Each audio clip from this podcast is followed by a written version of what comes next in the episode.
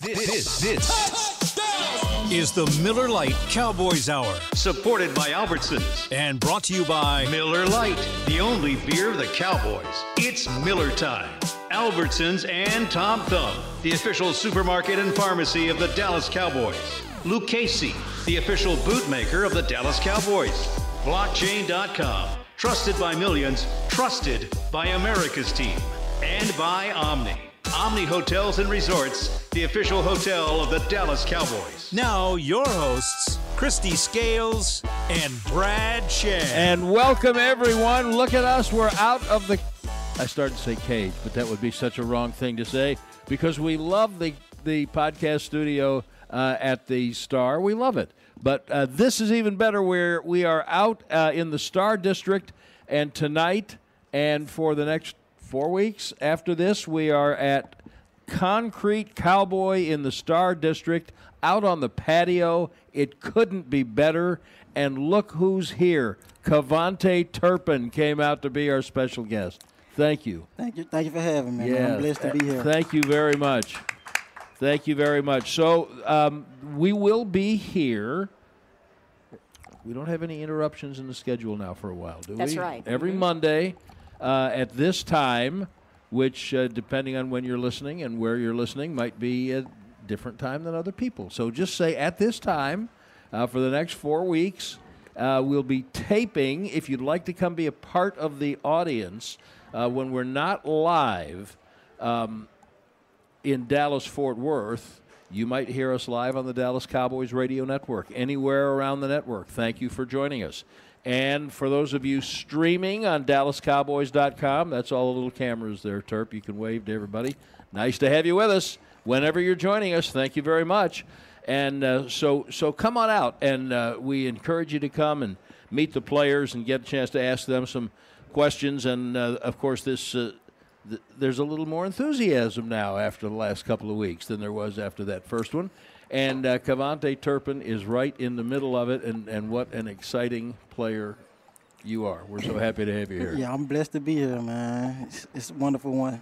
And, and this is KaVontae. He says it's his first national radio show. Really? To, yeah, across the radio Look network. So we're very privileged to have you. And your story is so inspiring because there aren't too many 26 year old rookies in the NFL. And you know, five different leagues now in the NFL. And I have to ask you, because you played here locally at TCU, but I'm sure that you envisioned what it would be like to be in the NFL and be a Dallas Cowboy. But now that it's a reality and you're three weeks into the regular season, two and one record, does the reality meet or exceed the expectation? Yes, man. It just I've been, you know, going around the world, just seeing things, and it just I had faith, you know, just to be here, man. Just it's just a wonderful point time. Like it's a blessing come true because I've been waiting on it like my whole life. It just I'm just happy to be a part of the Cowboys organization and just happy to do what I can do for it. Let, let me get out of training camp and into the preseason first, because as you said that you've been dreaming about this, and you've had some you've had some ups and downs, hit some potholes. We, we don't have to get into all the specifics, but we don't want to stay away from the growth opportunities because your story, it seems to me, is one that can be really inspirational to uh, a lot of young men and women, and and let them go to school on some of the things that got you from where you've been to where you are. But all of that time, when you started playing again, we'll get into all of that. Uh, that dream of the NFL was always there. Yes, sir. It's always there. Now we go to preseason. And here you are. We're in a Dallas Cowboys uniform. You're in a stadium. The people paid to get in. They keep score up on the scoreboard. And uh, the first one, of course, was Denver. Now we go to the Chargers, and we all know what happened. Return a kickoff and a punt for a touchdown. So preseason or not, I think this is kind of what Kristi was driving at. When you walk out onto the field in a stadium with the star on your helmet – and wearing the uniform, are you thinking, I did it? I was thinking like, dang, I made it. Basically, like it's been a long journey, and I'm like finally here, and it just, I kind of, I kind of broke a tear, you know, kind of like, like a joy relief, and I just, you know, I just excited. Before the Chargers game, I mean, let's be honest. There's a lot of rookies. You're not an average rookie, but there's a lot of rookies who uh, only kind of peripherally only think they know the difference between preseason and the regular season. But there's a lot of guys who know. Now you got three preseason games. Some of them, that third one's going to be the last time they play football in their life. But your self belief has driven you throughout your journey. So when you when you went in the field in Denver, let alone the Chargers game, did you think uh, I still have to make the team, or this is another step, or did you think, no, I'm I'm here? No, I really just in my head, I was just like, I got to go out here and make a play, like to certify myself to like know that I'm on the 53 man roster. Like that was my mindset going into Denver and the Chargers. Like like Denver, I really just was trying to get a feel like of the NFL, league, uh, like how fast it is and it. So when I got there, you know, I came back and told Coach Bones, the special team coach, I told him like going into the Chargers game and like like it's time to do it. Like it's time to let it loose. You know, he did it and I, I just went out there and made a play. And that's just what it was. That first return that you had in that preseason game, I had a flashback to the time when Bill Parcells was here. And uh, it wasn't his first season with the Cowboys, but he said going into the final preseason game that yes, there are still roster spots open, and if someone makes a play, they're going to make the final roster. And Brad remembers that that's when Reggie Swinton returned the kickoff 100 yards and ended up making the the squad. Bill stayed true to his his word, and, and Reggie uh, rightfully earned that spot on the 53 man. So after that first return, did you know at that point that yes, I've done it? No, uh, no, they didn't even hit my mind either. I just was like, I still gotta go. Like I thought they was gonna pull me, and they was gonna like have in my mindset like, okay, I kind of like made a play, like some, but they kept me in the game, so I just was like, let's go do something else special. So that was the mindset going.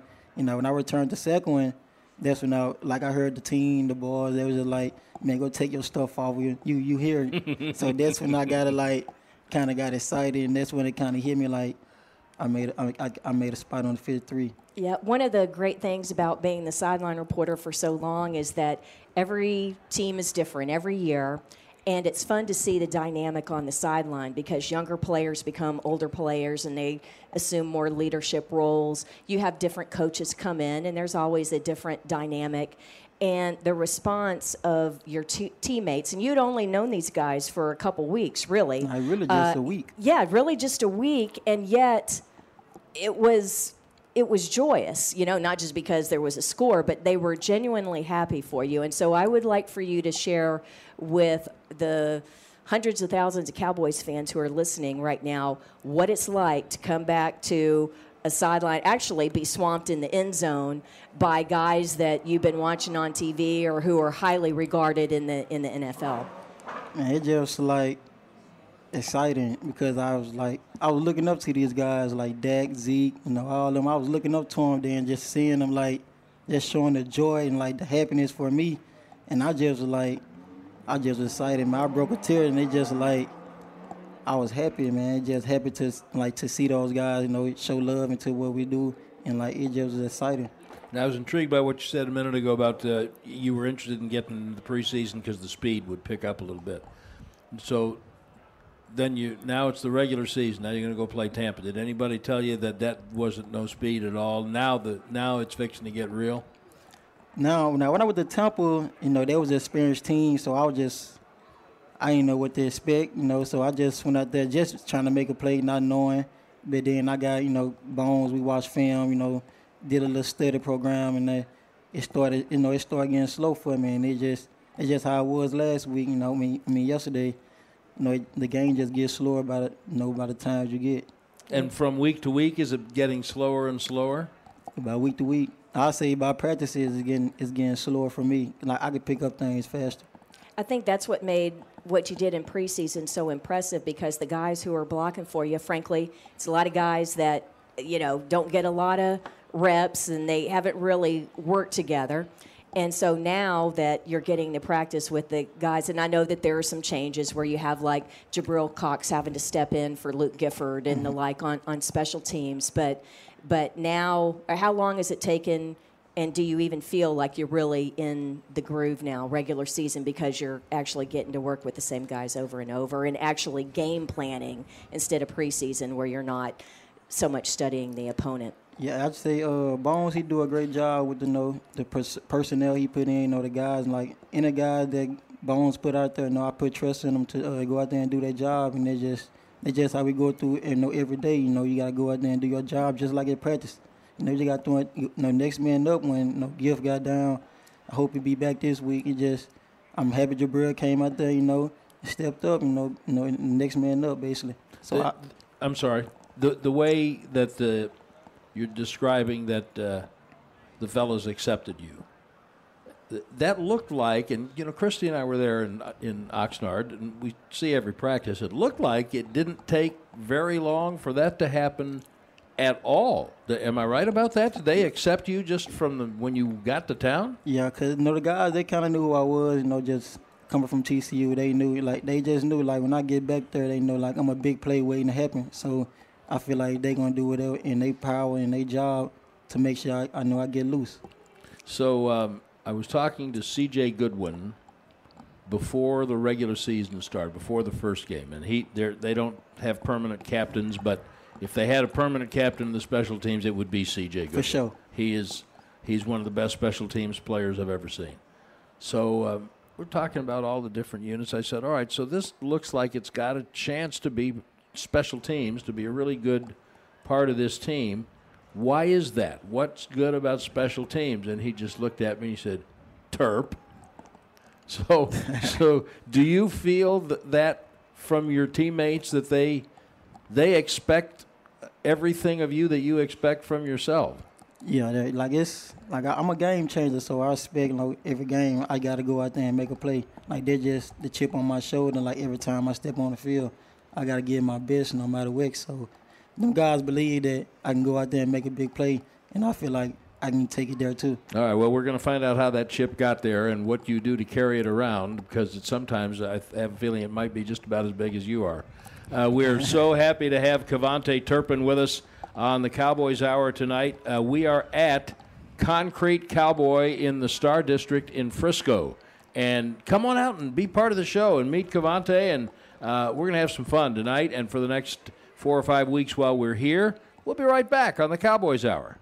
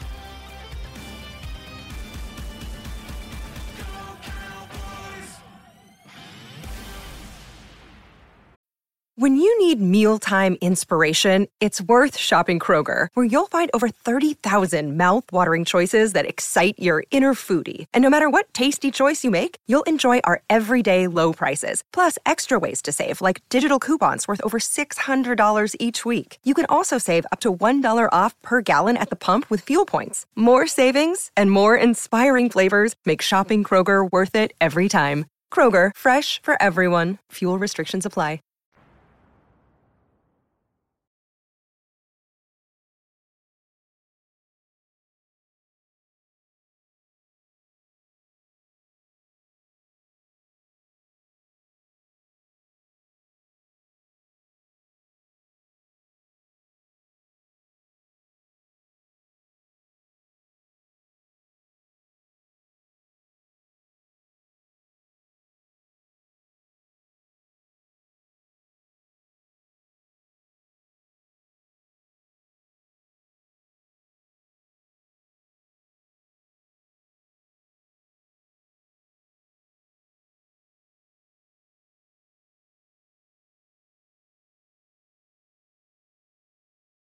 Supported by Albertsons. Also presented by Albertsons and Tom Thumb. Get 10% off your groceries every Dallas Cowboys game day when you wear your Cowboys jersey. Albertsons and Tom Thumb, the official supermarket and pharmacy of the Dallas Cowboys. I'm Kristi Scales along with Brad Sham and our very special guest tonight on the Cowboy Hour. We're at the Concrete Cowboy at the Star in Frisco. It's KaVontae Turpin, the Cowboys wide receiver and return specialist. And uh, KaVontae, I would like for you to tell the story about every day when when you come before and after practice and between all the meetings and everything in the locker in the Cowboys locker room here at the Star. Who are your locker mates? C.J. Goodwin and Jason Peters.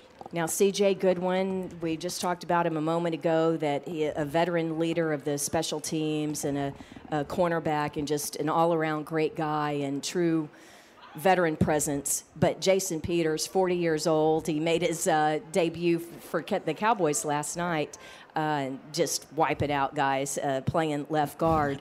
But uh, do you think it's an accident that they have uh, two veterans like that around you? And uh, what does it mean uh, for you personally to be able to glean from those kinds of guys? I don't think it was an accident. I think they put us together, well, put them next to me or put me next to them for like for them to give me wisdom and like open my eyes into the, the league. I feel like that's what it was, and like them guys talk to me every day, you know, just telling me like Turp, go be you, you know. Every day they tell me like like they gonna feed off my off my energy, and I just feel like those guys talking to me just give me the wisdom and just keep me on my toes. Yeah, and that's one of the interesting things about the Cowboys setup during the week, the locker room. The players are intermingled. It's not one half of the locker room is offense and one the other side is defense and then it's by position group where the wide receivers are next to the tight ends next to the quarterbacks next to the offensive line that's the way it is at uh, stadiums, right? Because mm-hmm. halftime, you got a short amount of time, you got to make halftime adjustments. But I just think it's really interesting. I think Wade Phillips was the first to do that, Brad. With the Cowboys, he was the one that kind of mixed things up there uh, in the locker room. But do you feel kind of a different dynamic, and and what's it? What's the camaraderie like uh, at the Star during the week? Like a blessing, you know, just just being in that building, just just a blessing come true to me. You know, just you know, just be there, just to listen to them guys. You know, learn. You know, that that's what I'm here for, just to learn the NFL. You know, I've been in like five different leagues, so I'm basically still learning. And just just a blessing come true, just to walk in them doors. Okay, let's let's get to the five different leagues, shall we? First of all. Uh, I'm gonna. I, I want to go back to TCU. Actually, I want to go back before that. Monroe, Louisiana. Yes, sir. Saints or Cowboys? I was a Falcons fan. how, did, how did that happen? I was like I like Michael Vick. You know, oh, okay, of course okay. you did. Yeah, okay. of course you did. Okay, okay, great athlete. Okay, fine. All right, now, um, how did you get to TCU from Monroe? You know, I didn't get recruited. I was a three-star coming out of high school. I didn't get recruited like that much. So I say like the national. I mean, say I played in the state championship game my senior year, and I played against the team was Warren Easton. They had 22 D, 22 guys going D1 like 11 on offense, 11 on defense. and like I just went off that game. I had like hundred and like twenty receiving yards, like four touch, uh, well like three touchdowns and like eighty yards on the ground. You know, I just feel like after that, you know, TCU offered me, then you know Texas Tech offered me.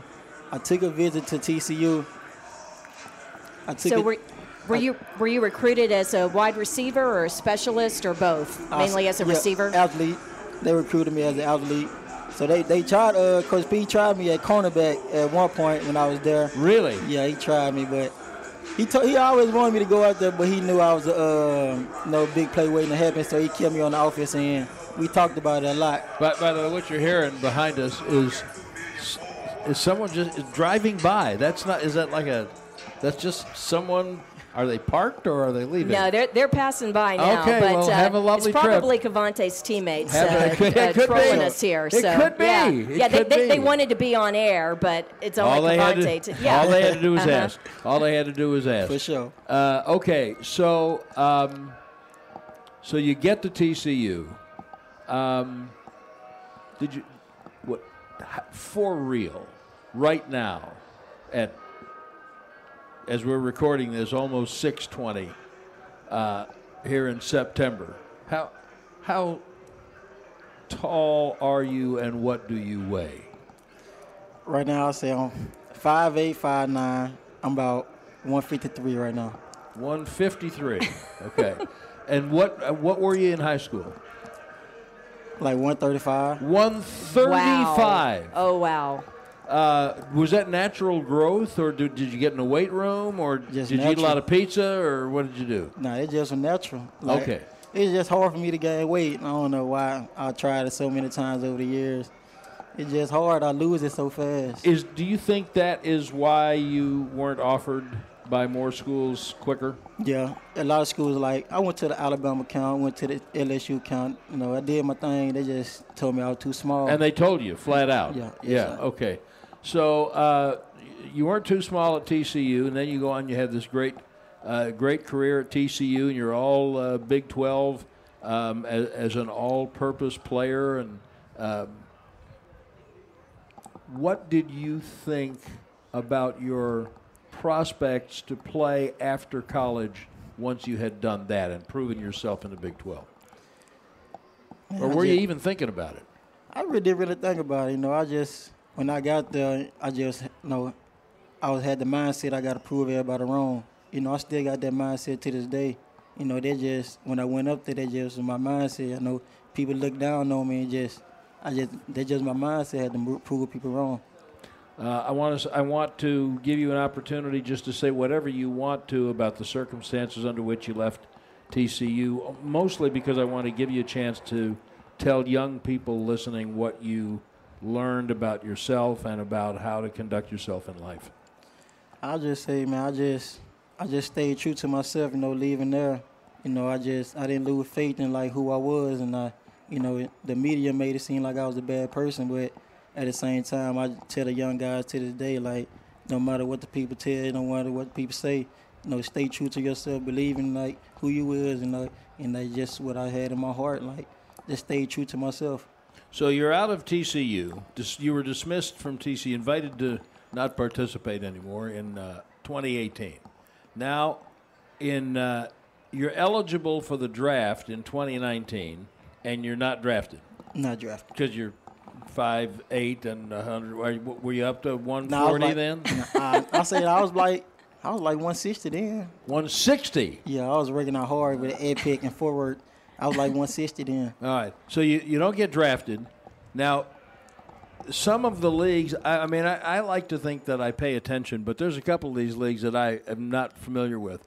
So oh, the, oh. your first stop is the Indoor Football League, which I am familiar with, with the Frisco Fighters.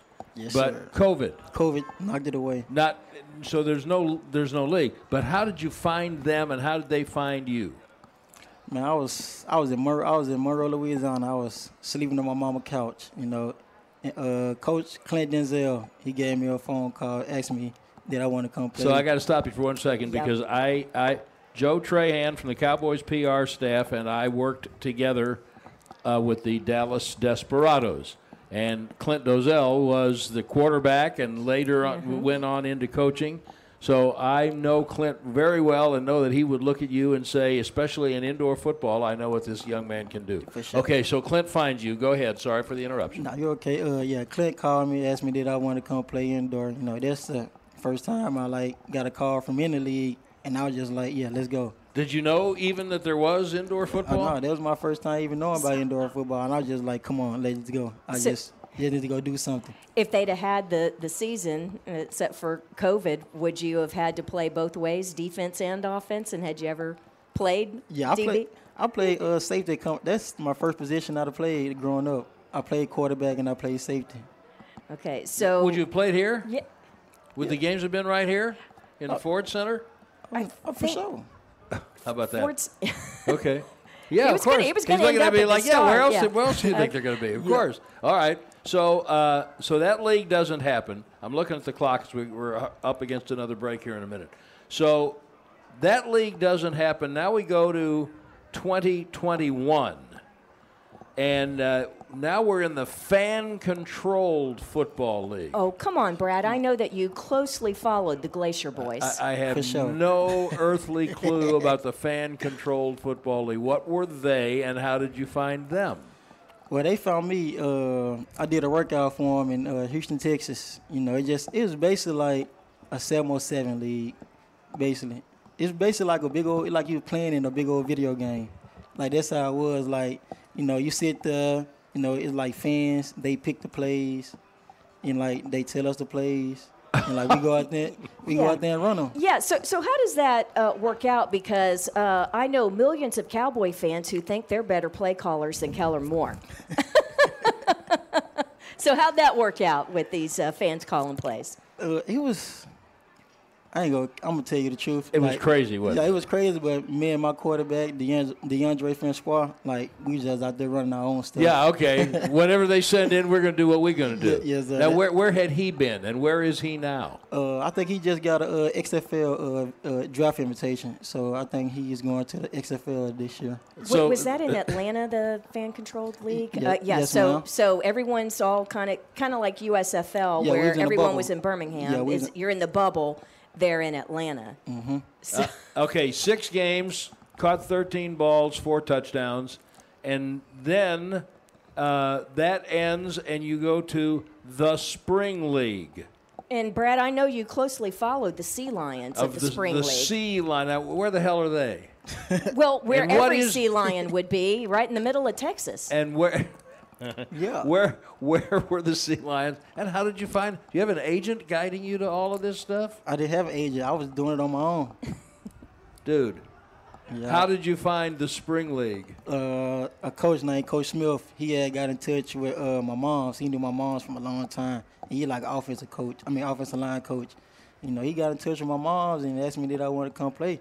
And I was like, yeah. And like, I'll come do anything at this point. So I just went up there, played. Uh, I think they had it located in Houston, Texas. And what are you we're getting paid like hundred dollars a game or hundred and fifty dollars a game? Yeah, game? it's like 200 a game. and I'm serious about this. Then we got to take our next break, and then we're going to pick up this travelogue. When you're going through all of this, did the thought ever occur to you? Somebody somewhere does not want me to stop playing football yet. I, yeah, I had that in my head, like, but I really didn't care what people say. I just was out here, just I'm gonna continue to chase my dream no matter what, and I I didn't care what people had to say. Had to say. And- And you must have a lot of friends who, when you tell them this, they say, "Yeah, but man, that ain't chasing no dream. When you're playing in, you're playing for two hundred dollars in the spring league. What dream are you chasing doing that?" But I just said I wasn't in it for the money. You know, I wasn't in it for the money. I was in it for the game. You know, I love football, and it just I never was in it for the money, like never was. I never thought about the money. You know, I just love the game of football. By the way, um, as you have success and stay in this NFL for a while, don't, don't tell them that they, you don't care about the money. You're in a whole different deal right now. KaVontae Turpin's our guest. We are on uh, the Cowboys Hour, the Miller Lite Cowboys Hour at Concrete Cowboy in the Star District in Frisco. Uh, I'm Brad Sham with Kristi Scales. We'll be right back with KaVontae Turpin after this. Another day is here, and you're ready for it. What to wear? Check. Breakfast, lunch, and dinner? Check. Planning for what's next and how to save for it? That's where Bank of America can help. For your financial to-dos, Bank of America has experts ready to help get you closer to your goals. Get started at one of our local financial centers or 24-7 in our mobile banking app. Find a location near you at bankofamerica.com slash talk to us. What would you like the power to do? Mobile banking requires downloading the app and is only available for select devices. Message and data rates may apply. Bank of America and a member FDIC.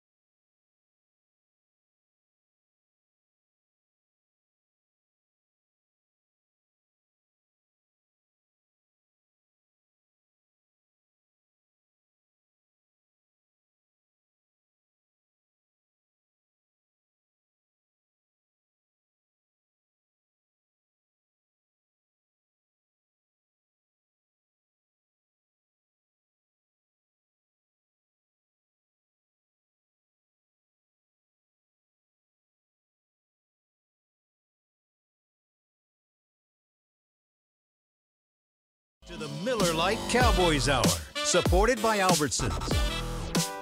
The Cowboys Hour is also supported by Lucchese, the official boot maker of the Dallas Cowboys. I'm Kristi Scales along with Brad Sham, and our very special guest is Cowboys wide receiver and return specialist KaVontae Turpin. And we're t- going through his journey uh, between TCU and the NFL, where with the Cowboys, 26 year old rookie, and we've made it through the fan controlled football league with the Glacier Boyz, the spring league with the Sea Lions.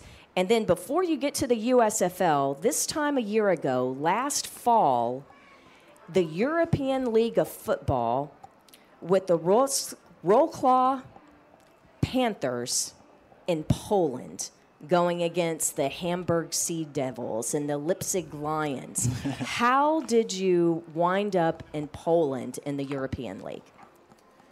Man, look, well, I had an agent by this time. Okay. Oh, right, big 'Cause I time know now, you didn't big just find your way to Poland. Okay. Yeah, well, I had an agent by this time. I know he came and just like, "Do you want to go to Germany and like Europe?" And I'm just, I was thinking like, "No, I don't want to go." Cause I, I was thinking like something else is gonna come up, but then nothing else come up. And he came back around, and I was like, "Yeah, let's go." So they signed me for like the the middle, like the middle to the end of the season. And I went out there, you know, it was it was nice. You know, I had a great experience, you know. But when I went out there, it was basically just like I was teaching and like being a leader when I went out there because most of the guys they really didn't know like American football basically. So that's when I went out there. I say it helped me become a better leader and a better teacher, and like in the expense of the game. Who was your coach? His name was uh, J- uh, Koba Koba Sam Samuel. Wa- was he a Polish guy? Yeah, he was a Polish guy. And, and what was it like living in, in Poland? I mean, you and I talked a little bit about this the, the day that uh, after your first practice and you met with the media and kind of pulled you aside afterwards to talk about the experience of living overseas where, you know, it's a different language, totally different culture, different foods, but it sounds like you really embraced that opportunity. Yeah, I embraced. You know, I took advantage of the opportunity. And I say like, like it was, it was, it was lives like living in in Poland. You know, just living somewhere in a different country. Just that's my first time like going out the country. So I just made every effort of it and just try to live it. And, and that's a neat city, Breslau. If you know, Is that used to- where it you- It used to be Breslau? Breslau became uh, Wrocław after Okay. uh, after the war. It became Polish instead of German. But what were the the crowds like? What was the living situation like? And then when you you you know were obviously teaching your, your teammates, but I'm sure that's just a very different dynamic than you had been over here in the United States, where so many people grew up playing football.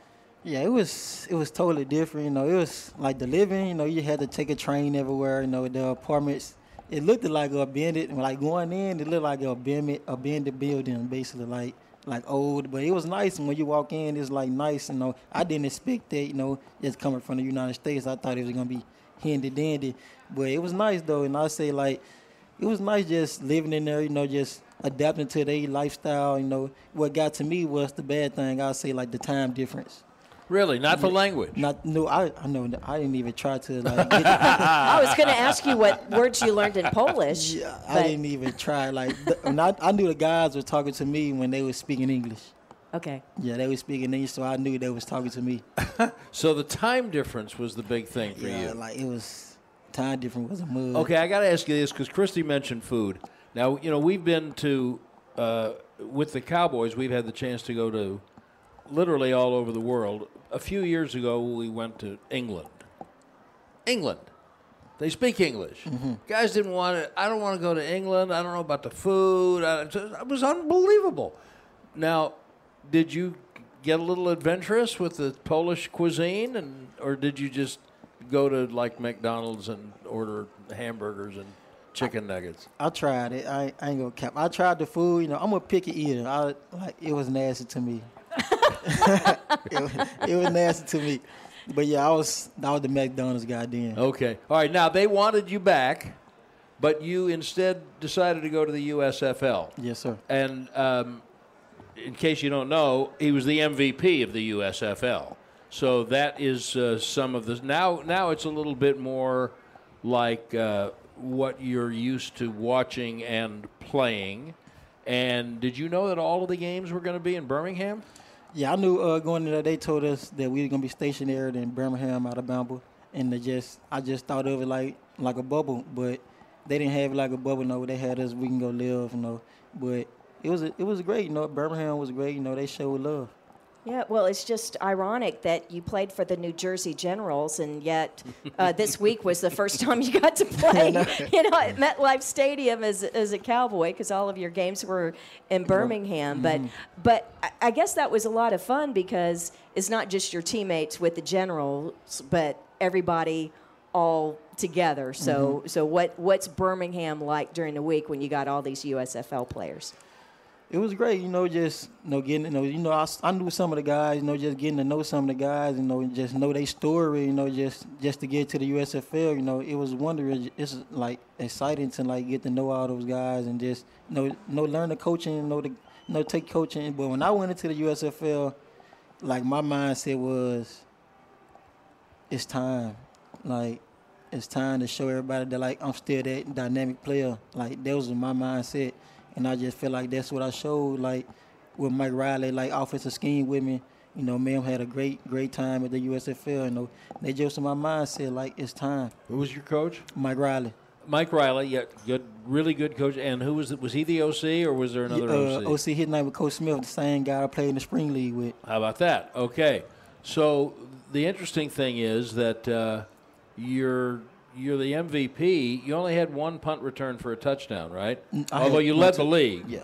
You led the league, but you but it was as a receiver really that you made the biggest splash. Mm-hmm. So they've only given you a couple of spoonfuls of receiving so far. Are you ta- are you in Kellen's ear or what's going on? Yeah, I'm in, I'm in the RP year. Tell them that uh, you know I'm just you know that's that's that was my mindset going into the USFL. Like I knew everybody knew that you know I was a special teams guy and all this, but I went into the USFL like I got to prove everybody that I'm a receiver. Like that's when I had to prove them to on the NFL level. So the the offense that Riley ran, what what kind of routes were you? You're, I'm looking at your stats, uh, and uh, you had uh, 540 receiving yards, 44 catches, four touchdowns. Um, is that a lot of screens? Is that a lot of uh, uh, stuff in the flat? How much of that is down the field? Like we ran like most of love was down the field. You know we only ran like we didn't really run no screens really.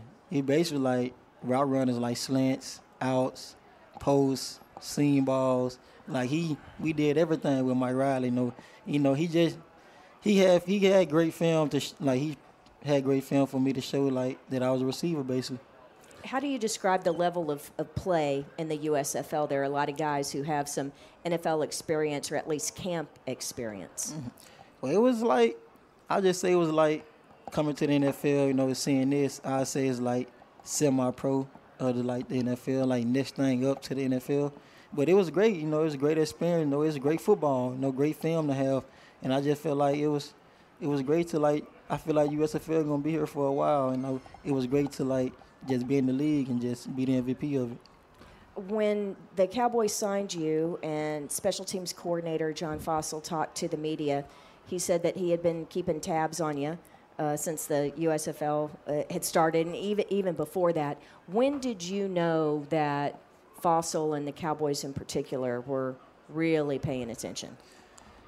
Well, when they uh when I left the USFL, went home, uh they called me. Will McClay, he called me. He was like, uh, you like want to bring you up here for a workout. You know, I haven't even you know talked to the Cowboys. I talked to like a bunch of teams, but the Cowboys, the first team that Sorry, what did they tell you? The other teams that you talked to, what did they say? they just was telling me like, you know, just stay. You know, we'll get you a fruit cards for a workout, blah all this. But the Cowboys called me, and the, you know, they called me. They was like, come up here for a workout.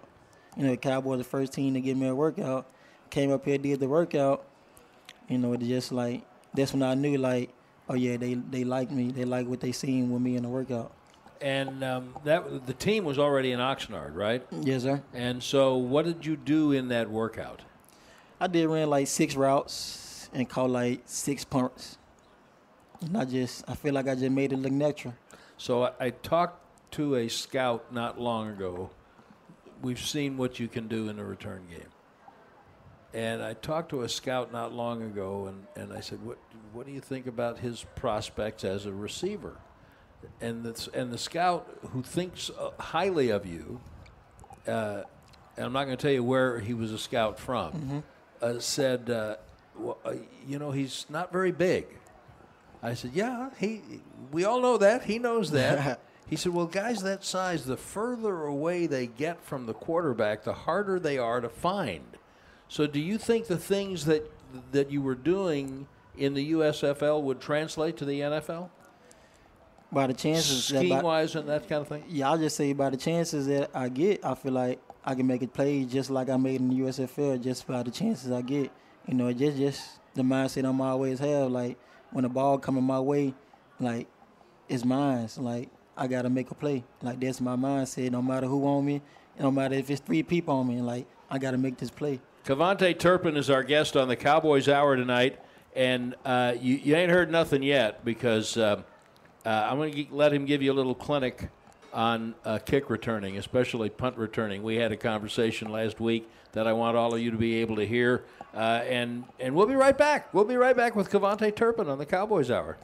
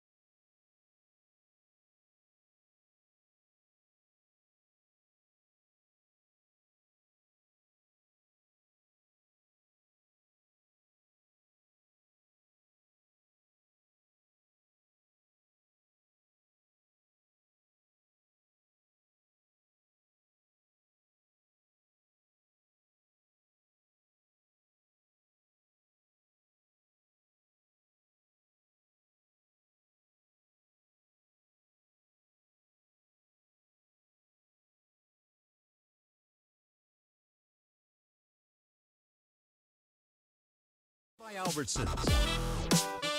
The Cowboys Hour is also supported by Papa John's. Better ingredients, better pizza, Papa John's. I'm Kristi Scales alongside Brad Sham, and our special guest on the Cowboy Hour tonight is Cowboy wide receiver and return specialist number nine, KaVontae Turpin. And Brad, I know you want to talk to KaVontae about punt returns, but in, in your mind, KaVontae, what, what is it? You're, you're not a punt returner or a wide receiver? What, what are you? In? I'm a running back. A running back. All right, but hey, you, You know, know, just- they- once you get the ball in your hands, right? I mean, there's just an instinct in me that just is seeing you take, not a fly sweep, standing back there, I formation, take the handoff, run- and he's going to get killed. he can't take, they can't let him run up in there with them giants. But you, that doesn't even occur to you, does it? No, I don't care. Like, I don't care how big you is. Like, I get that ball, I'm going to make a play. Like, that's my mindset. Okay, so so last week, Turp and I were having this conversation. I was listening, and I want all of you to get a chance to hear this a little bit because this is this stuff fascinates me. I noticed in training camp, uh, watching when you were in punt return drills, that there were some times, some punts, depending on what the coverage was and how high the ball was and whatever, that you would take a little, just a little half step, a little slide step, one direction or the other. We noticed in the Chargers game, I think one of the returns, you actually took a shuffle step back before you started going forward. So I asked Terp the other day, I said, what, is that, am, am I dreaming? Or is that a thing that you do that? What does that mean when you do that? So go ahead and talk to the people about what the ball's in the air, what are you looking at, and what do you see, and what do you think about, and what do you react to? Well, when when I when the when he kicked the ball, I look at the gunners. Like I make sure I don't even look at the ball. Like I ain't even looking. I look at the gunners, see how fast they going, and see do CJ and and Fat and see do they got him. Then I look at the ball, see where it's landed. I get to my spot and like I already know it's landing like somewhere right here. Then I look and see. Okay, stop. I'm sorry, stop. You Yeah. run to your spot. You haven't looked at the ball yet, Now I looked at the ball then. but not yet. Yeah. Not until then. Mm-hmm. You're it, you're where you're standing. The ball's kicked. I'm looking at the gunners. Now I'm going to my spot. Now you're looking at the ball. Damn ball is about on you, isn't it? I still up there. They be punting high. All right. Okay. I see it fast, so Okay. you know. So yeah. Did So you play baseball? Yeah, I played baseball. You were were you an outfielder? outfield and shortstop. and you, I'll bet you were just hell on wheels tracking fly balls. for sure. Okay. All right. Come back to the punt. Go ahead. Yeah, so yeah, I see them come back. Then I get the ball, like just like the Chargers game. You know, I seen them. The punter, like I mean, the, uh, the gunner, he got close to me. You know, I got I know that they can't hit me before the ball get there. So I Well, they're not supposed to. yeah, they're not supposed to. so yeah, I get the ball. He dove. I took a little shuffle step back. You know, like I practice that on like in, in practice. Like I do the little little step back. You know, just just for room, basically like a missed step. I know guys not expecting that, so no, that's what I do. And basically, just just separation. Yeah, and So the step, I'm sorry, Kristi, the step doesn't come till after you've located the ball. Yes, sir. You've gone through all those other things. The reason I'm asking you this is if fans are watching you, whether it's at AT&T Stadium or on television, and you're back there, if they see you, balls in the air, they don't care about the gunners. But if they see you take that little step, I'm not for kitchen. you have seen something. Yes, sir. I'm not for kitchen at all. When I, you see that step, I'm not for a kitchen. Get catching. ready. Yeah, for right? sure. for okay. sure. I'm sorry. Go ahead. well, uh, being a punt returner at AT&T Stadium poses a unique challenge because it's the only stadium that has a center hung digital board. Tell me about it. Now, yeah, yeah. Now, now, what kind of challenge is that? A- And by the way, just with the LED lights in there, it's hard to locate the ball anyway. You know, sure. even as as a receiver.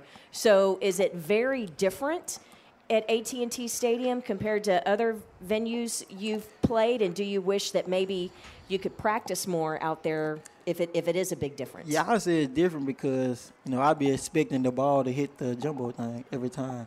Like that's that's why the only thing I say different. I expect the ball to like at least graze off it because it just it's just right there so big. Well, to have it happen each of the first two weeks of this regular season, we we haven't Highly had it in back to back uh, weeks. But um, I'm sure Bones had coached you up. Did do you know that it would be um, a dead ball if it, if you were back there and it were to happen? Oh no, we for sure. Like man, Bones, like we know, like if we get a good chance, it's it's it's game on. Like he, me and Bones already know. Like Bones stay in my ear. Like he always tell me Pro Bowl this year, Pro Bowl this year. So you know I'm looking up. I'm I'm, I'm looking up to that standard. You know, which I, I'm going to Pro Bowl this year. Well, I think Cowboy fans just really don't appreciate the precision of Bryan Anger, the Cowboys punter, because the way he's trying to angle it, and, and often teams are trying to, you know, pin you towards the sideline and the like. And I mean, the way that he can just precisely, just barely miss that board. But from the punt returner standpoint, when you know that they're going to try and drive, like Bones was talking today about what a great play you made in fielding the punt uh, in the game against the Giants, just going back and, and catching it and towards the sideline and, and everything. What's it like, and, and how do you even know how close you are to the sideline when you're having to try and pay attention to so many other things? I just say like working with Bryan every day. Like Bryan know just when we doing like just say we doing like punt return, like he'll give me kicks that he expect guys to kick to me.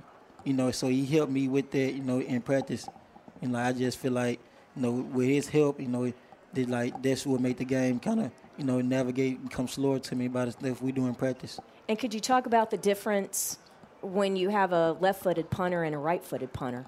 Ah, like I don't like left-footed punter. I don't like left-footed. Because the ball just stay there. It don't like right-footed punters like the ball is it'll flip over and you will see it like the nose just and I say left-footed punter like it's hard. Like it's hard to really catch a left foot opponent because it's just standing there, just spinning. Like you will think it's gonna land in your spot, but it'll land like five yards in front of you because the nose won't turn around.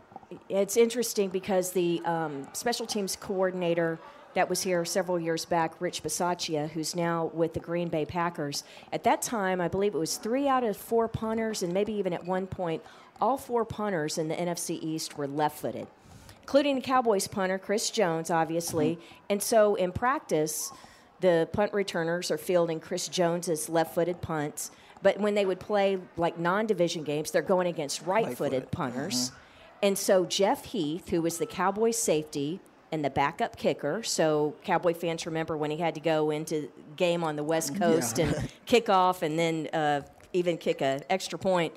Anyway, he would have Jeff Heath punt in practice so that the returners could be used to having the right footed spin. So mm-hmm. the point is, there's just so much more to it than so than fans more. understand. I have yeah. one more thing though, because you're also the Cowboys kickoff returner, and so is it a different skill set returning kickoffs as opposed to punts? Yeah, totally.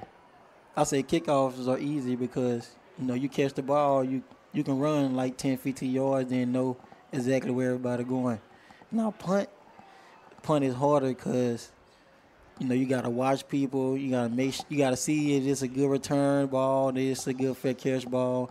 You know, it's just a lot of things and come into a punt return. A punt return, what you do with it is left up to your judgment, which you demonstrate to them game by game, week by week. Kickoffs, what percentage of the time are you told, I don't care where it is and what you see, don't field it. Don't catch it. Don't touch it. Well, Bones and no coach Mike McCarthy, they told me like if it's over three yards, like leave it.